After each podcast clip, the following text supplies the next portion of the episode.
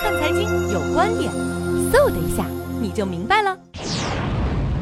呃，人民币近期的关注会比较突出，因为人民币贬值的这个压力在进一步的放大，其实上是跟美元升值完全对应在一块儿的。美元升值是人民币贬值的空间呃进一步的扩大，但是人民币的在岸和离岸之间的差价进一步拉大，应该引起我们比较大的关注，因为离岸市场的投机性应该比较强，中国经济。本身的调整和变数，加上中国货币政策的力度和稳健，使得海外看空人民币的这种情绪进一步的上升，所以离岸市场的人民币的这种贬值可能比在人民币的这种贬值更大一些，而离岸的这个价格可能会给我们的在岸带来更大的挑战和更大的风险，所以中央银行在采取很多管理对策和政策宗旨之后，呃，人们猜疑央行在干预汇率，实际上从汇率管理的角度干预是没有错的，因为保持汇率的基本稳定是稳定人心，也是稳定经济经济非常重要的前提。短期市场的态势来看呢，外部环境的复杂性可能给我们人民币汇率的改革带来的